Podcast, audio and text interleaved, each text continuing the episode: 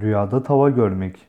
Rüyada et tavası görmek, yumuşak huylu, tutumlu bir hanıma veya dürüst, tutumlu, efendisinin malını idareli kullanan bir hizmetçi, yardımcı bir kadına da işarettir. Rüyasında tavada bir şeyler pişirdiğini gören kimse, evinde rahat ve bolluk içinde bir hayat ve yaşamı olduğuna da işarettir. Rüyada tava görmek, bazen de fakirlik, üzüntü ve kedere yorumlanır. Rüyada tava görmek, çocuğu yaşamayan ve dolayısıyla üzüntü ve kederinden gözyaşı döken bir kadına işaret olarak da tabir olunur. Rüyada tava görmek, bazen de mutlu bir aileyi temsil eder şeklinde tabir olunur.